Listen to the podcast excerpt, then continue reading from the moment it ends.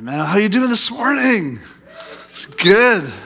Everyone's a little fired up. With a week of prayer will do that to you. Isn't that amazing? Someone was talking about me this morning. Like you preached about building altars a few uh, weeks ago, and I felt like that space that was a place of altar, a place of worship and connection with God. So that was amazing. To all you joining us online, we pray that you are having a good time worshiping with us, that you are warm wherever you are.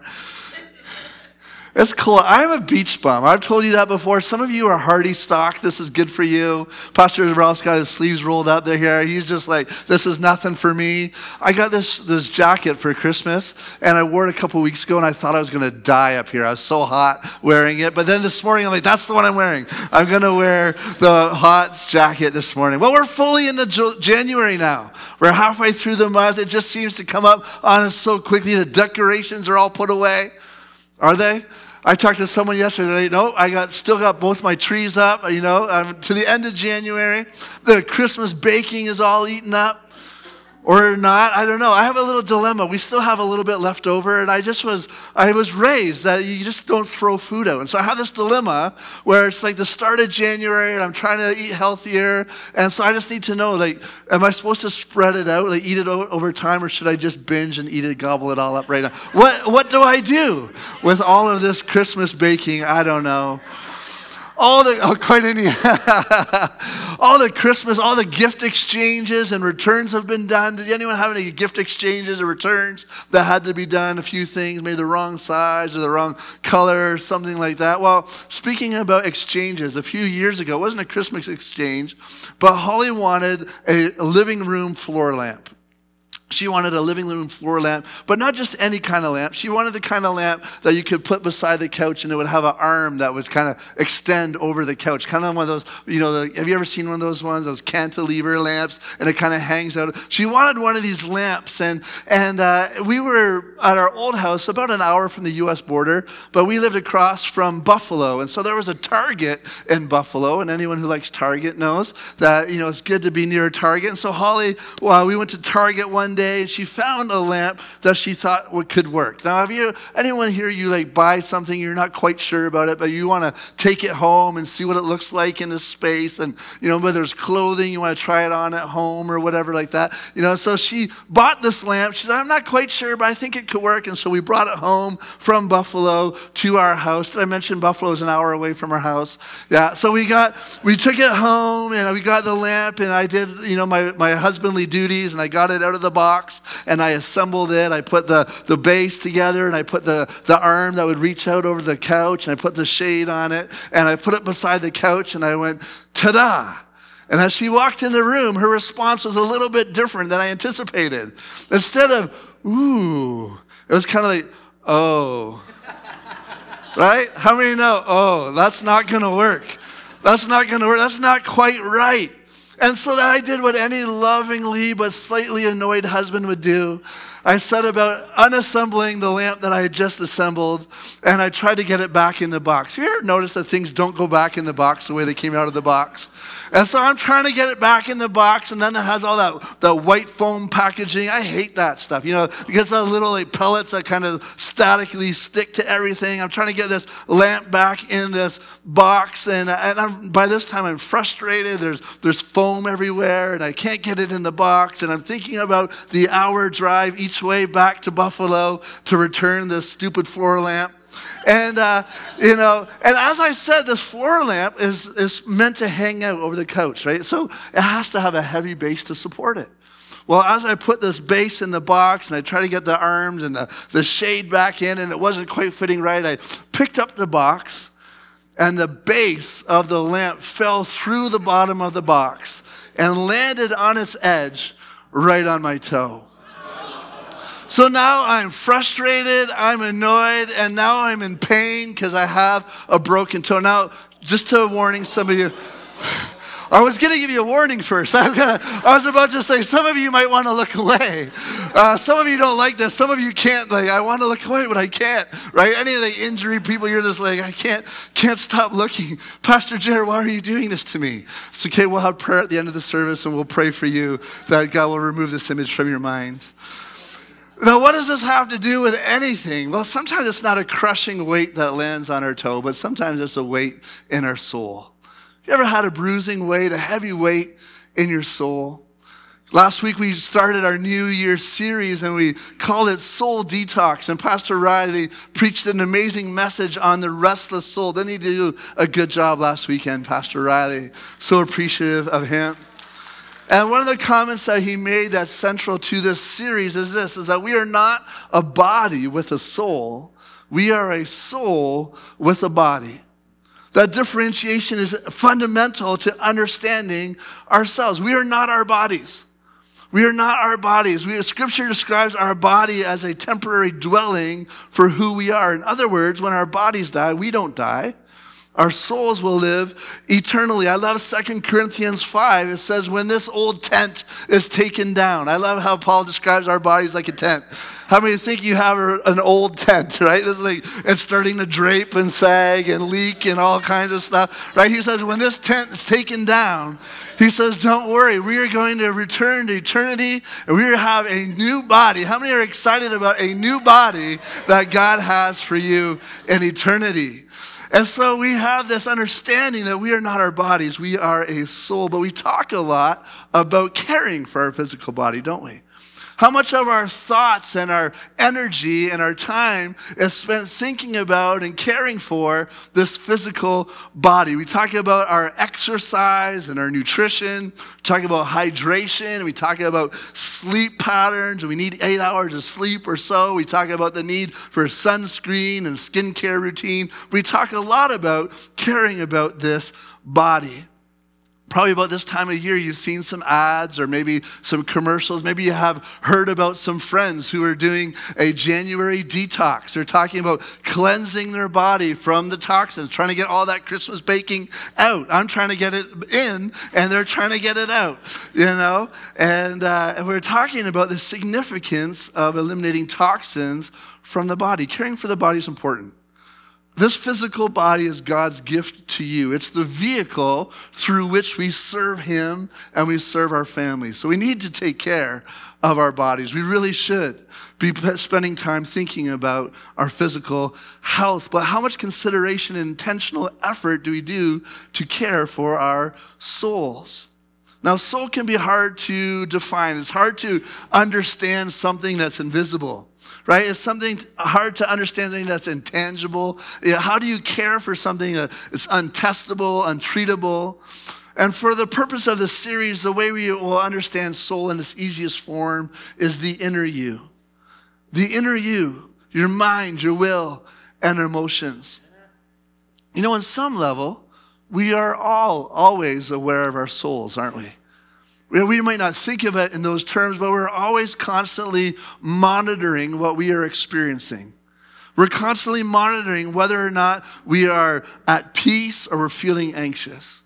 We're monitoring whether or not we're experiencing joy or uh, frustration, we, or whether we're experiencing fulfillment or emptiness. This is us monitoring our souls. Now, psychology attempts to understand and define the inner, the inner us, the inside us. And it's a complex task. How many know some of us are pretty complicated? Right? How many know are, are aware that you are a complicated individual at times? It's complex. And so I'm thankful for psychologists and psychiatrists and counselors and coaches who help try help us try to understand ourselves better, but I'm also thankful for how much the Bible brings enlightenment and understanding to having a healthy soul. Bible talks about our souls a lot. And so I wanted to make you aware of it. Did you know in the Old Testament, over 750 times the word nephesh is used? That's the Hebrew word for soul, nephesh. Over 100, 750 times we see it talked about in the Old Testament. In the New Testament, we see this word shuka. Shuka is Greek and it appears a hundred times in the New Testament talking about our soul. Now, your different translations, some of them talk about soul, some of them translate it your mind or your heart, but it's really talking about this inner you. And so last week, Pastor Riley preached on the restless soul, and this morning I want to talk to you about the heavy soul. The heavy soul. Recent studies have shown that our generation has one of the highest percentages of people who report dealing with a consistent low grade depression. Consistent low grade depression. Now, this isn't a, um, a clinical depression, this is more a constant heaviness of the soul. It's something that you can't quite put your finger on. It's like nothing's really wrong, but it's not quite right either. Have you ever experienced that? It's this idea that our generation has had the most material wealth. We have the most opportunities to travel the world. We have access to the most information that we've ever had. We have so many good things to enjoy and live life for, but there's this underarching sense of dissatisfaction. It's like we're longing for something more. There's a lack of trust, a lack of faith, a lack of hope. Many people would say they have a heaviness in their soul. Now, it might bring us some comfort today to know that this isn't new to our generation. We actually see it talked about quite a bit in Scripture. If you'll turn with me to our text in Psalm 42 this morning, as the psalmist writes about having a heavy soul. Psalm 42, verse 1. As the deer pants for streams of water, so my soul pants for you, my God. My soul thirsts for God, for the living God. When can I go and meet with God? My tears have been my food day and night. Well, people say to me all day long, Where is your God? These things I remember as I pour out my soul how I used to go to the house of God under the protection of the Mighty One with shouts of joy and praise among the festive throng. Why, my soul, are you downcast? Why so disturbed within me? Put your hope in God, for I will yet praise him, my Savior and my God. I love this psalm. Why so downcast, O oh my soul? Why so disturbed within me?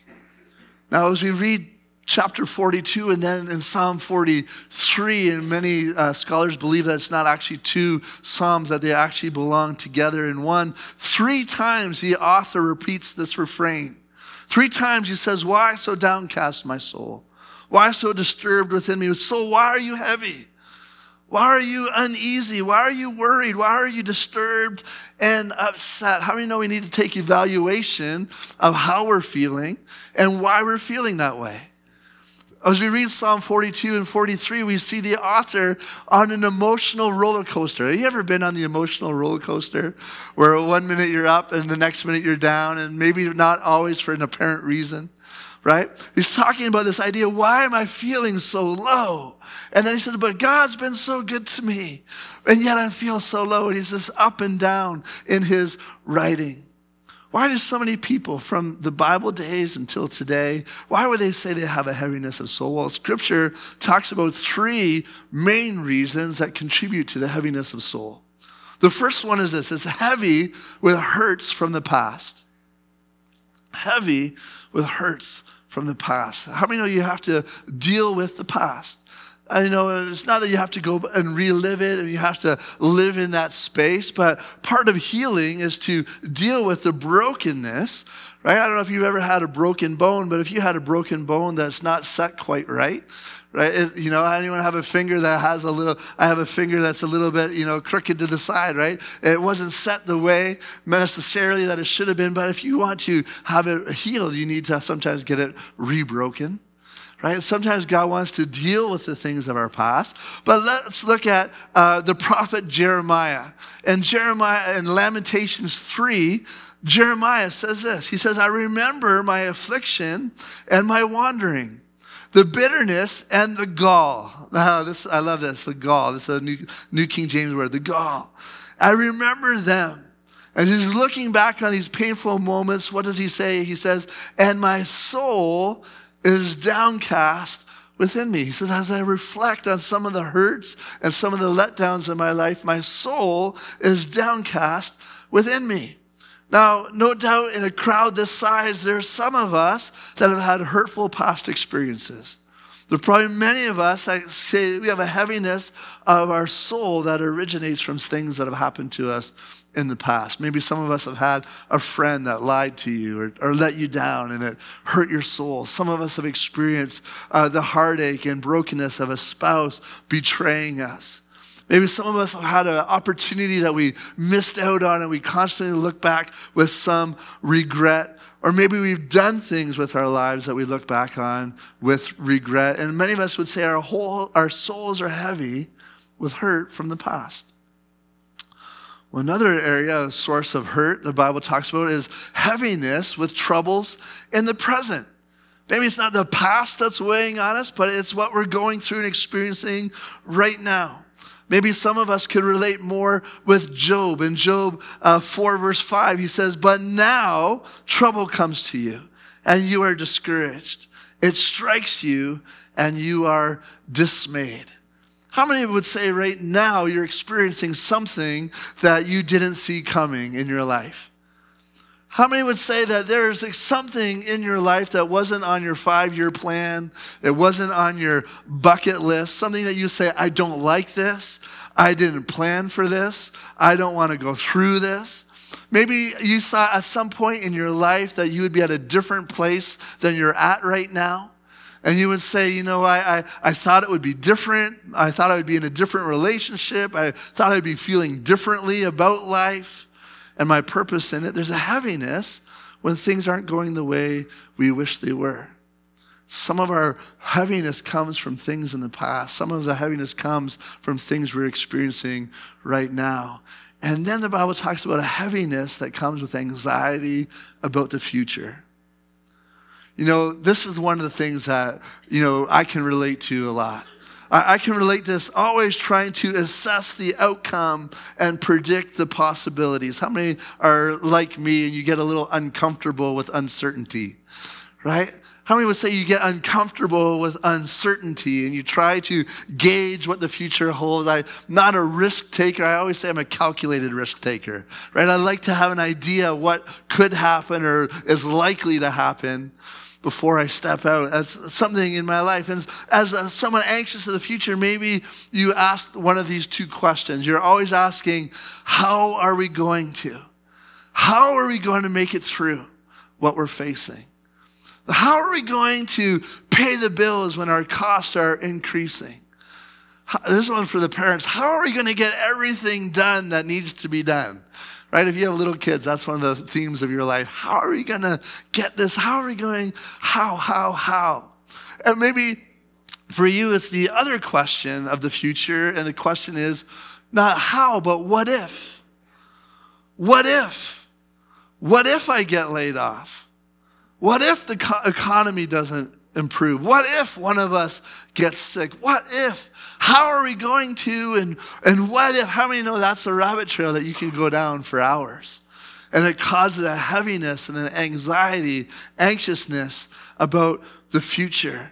You know, if there's one person of Scripture that we can draw comfort from, who experienced anxiousness and a similar feeling about the future, you might be surprised uh, which character I picked for this illustration. It's actually Jesus. Do you know that Jesus had some trepidation about his future? He understands what it is when the Bible says that we have a high priest who's acquainted with all the temptations and feelings that we go through. Jesus knows what you're going through, he's experienced it. You know, though he was God, he wasn't immune to the feelings and the emotions of his humanity. As Jesus was looking to his future, it left him feeling unsettled. Scripture tells us that in the garden after the Last Supper, that as Jesus looked ahead to the cross, as he was looking to the pain that he would endure, not only in his flesh, but in his spirit, the Bible says that Jesus took upon himself our sin. The Bible says he actually became our sin for us, and that the, the Father turned his back on the sin that was on Christ. And so, thinking about the future, not only the physical pain, but having the Father turn his back on him. It causes anxiousness and anxiety and anguish. Mark 14, 33 says this that he began to be deeply distressed and troubled. Jesus said, My soul is overwhelmed with sorrow to the point of death. Jesus understands what it's like to have a heaviness of soul. Now, whether it's a heaviness from looking back, a heaviness from looking at the present, having us at looking at the future, God understands and Scripture addresses this condition of our soul. See, it's not always that there's anything necessarily wrong. Sometimes there's just a general sense of unease, a sense that there must be something more, a sense that there's got to be more than life than this. So many times this year, I've met people who are new to the church. And if you're one of them, we are so glad you're here. But they said, My motivating factor for coming to church for the first time was a sense that there must be something more. There must be something to ease my heavy soul.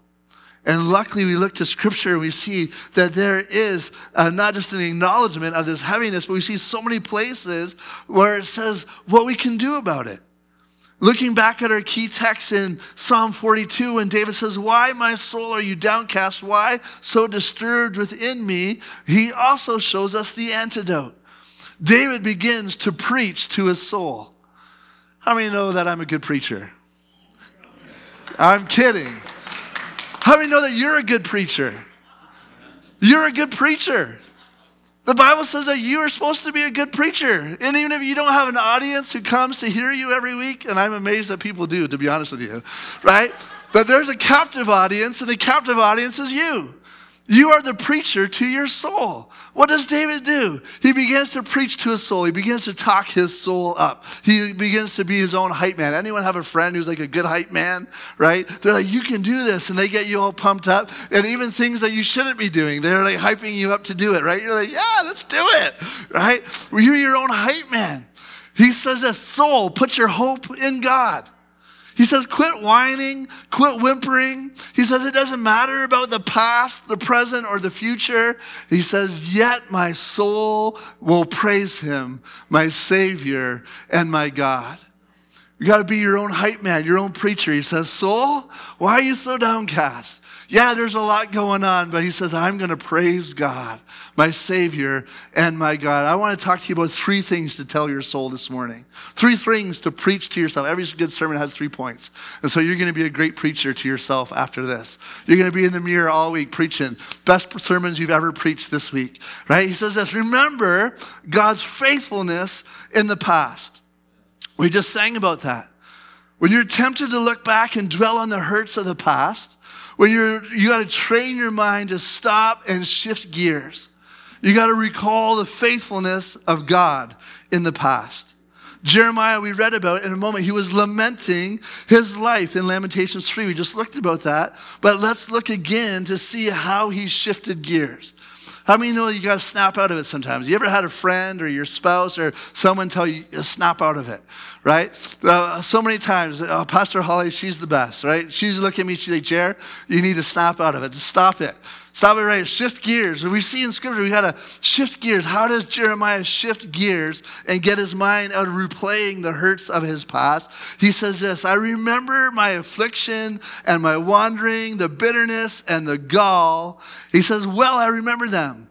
My soul is downcast within me. And then he says this, Yet I still dare to hope when I remember this. Doesn't matter how bad it was, I still dare to hope. Will you say that with me? Will You say, I still dare to hope. Say it one more time. I still dare to hope. If you need to jump up and shout amen and, and get some blood to your feet because they're cold, I get it. I get it. He says this I still dare to hope when I remember this. The faithful love of the Lord never ends, His mercies never cease. Great is His faithfulness. His mercy begins afresh each morning. Would you say hallelujah to that this morning? I say to myself, the Lord is my inheritance, therefore I will hope in him. He says, I call back the memories of God's faithfulness. Every time I think about the disappointments, the disillusionments, and the hurt of the past, I also go back and I remember the faithfulness of God. I remember that He was there with me. Even in the moments when I couldn't see Him, I know that He was there with me. Even in the moments when I couldn't even get myself out of bed, He was there with me. Even in the moments when I was disappointed and discouraged and things weren't going the way I hoped or thought they should, He was there with me. You got to shift gears and preach to yourself one of the best sermons of all time. He's been there with me, and I will hope in him. We could all look back and see reasons that we should live with a heaviness of soul, can't we? We could all choose to look back and see the faithfulness of God. The faithfulness of God. The first remedy to the heavy soul is to remember his faithfulness. But what if it's not the past, but what if it's I'm hurting right now? What do I do when I'm hurting right now? Scripture talks about this. We're encouraged to cry out to God to cry out to God in the present. Cry out to God, spill your guts to Him. Let Him have it. Let Him have it. The good, the bad, the ugly. Don't hold anything back. David in Psalm 142, he says this He says, I cry out to the Lord. I plead for the Lord's mercy. I pour out my complaints before him and tell him all my troubles. So many times people uh, say to me, Pastor, I feel bad because, you know, I'm pouring out my heart to the Lord. And I say, it's okay. God can handle it. He can handle it. Pour it out to him. And then this David says, I pray to you, O Lord, and I say, You are my place of refuge. You're all I really want in life. Hear my cry, for I'm very low. Can I tell you, it's equally as spiritual to praise God and to lift up his name as it is to pour out your complaints before him. It's okay to say, God, I'm angry with you. Do you know that God actually invites us to interact with him in that way? It's not weakness or lack of faith to tell God that I'm confused or angry. It's not a lack of faith to say, God, why is this happening to me? I don't understand. It's not a lack of faith to say, God, where are you? I can't see you. But our faith comes and says, But God, I need you. God already knows your heart, anyways. He invites this interactions. 1 Peter 5 says, Cast all your cares upon God, for he cares for you. You don't have to live with the heaviness of your soul. So you look back on God's faithfulness in the present as you cry out to him. Maybe it's the anxiety of the future. I want to encourage you to trust in God's power for your future. I love Rose already preaching my sermon today. She said, God is the Alpha, the Omega, the beginning and the end. He is the first and the last. He is the same yesterday, today, and forever. So you can trust Him with your future. As the worship team comes, I want to share just a quick story from Second Chronicles 32. In Second Chronicles 32, King Hezekiah uh, was the king in Jerusalem, and he was facing an imminent attack by King Sennacherib of Assyria. If you remember our Christmas series, we talked about Assyria being the rising superpower of the Middle East at this time. And so Jerusalem was facing this, this soon coming, this imminent attack. And this is what Hezekiah says to the people of Jerusalem. He says, Be strong and courageous. Don't be afraid or discouraged because the king of Assyria or his mighty army. Why? Why should you not be afraid or discouraged? He said, For there is a power far greater on our side. He may have a great army, but they are merely men. We have the Lord our God to help us and to fight our battles for us. And so Hezekiah's words greatly encouraged the people. I love how the NIV translates this verse. He says, With him is only the arm of flesh but with us is the Lord our God. As he's looking at this attacking army and this impending battle, Hezekiah says to the people, They've only got what they've got. We've got what they've got. They've got what they've got, but we have what God's got. They've got what they've got, but we've got what God's got. They might have more than us, but God's got more than anything on this earth. And so he encouraged his soul with this. I want to encourage you this morning as we close, believer in Jesus Christ, that what God has given you. In Romans 8 says, the Spirit of God who raised Jesus Christ from the dead lives in you. Whatever they've got doesn't really matter because you've got what God's got. Whatever the future brings, it doesn't matter because God holds the future in his hands. Whatever the future holds, it doesn't matter because God loves you and cares for you. He has an eternity He's prepared for you. And in the meantime, He says, Walk with me and walk in my blessing. We talked last week about the restless soul how we had to find time to be still and quiet before God. This morning, I want to talk to you about the heavy soul. The heavy soul, we need to find time to preach to ourselves about the faithfulness of God in the past, about crying out to Him with the heaviness of this moment, and remembering that God has our lives in His hands for the future. You can trust Him. And we can say, like Jeremiah, I still dare to hope when I remember this. The faithful love of the Lord never cease. His mercies never cease. Great is his faithfulness. His mercies begin afresh each morning. I say to myself, The Lord is my inheritance. Therefore, I will hope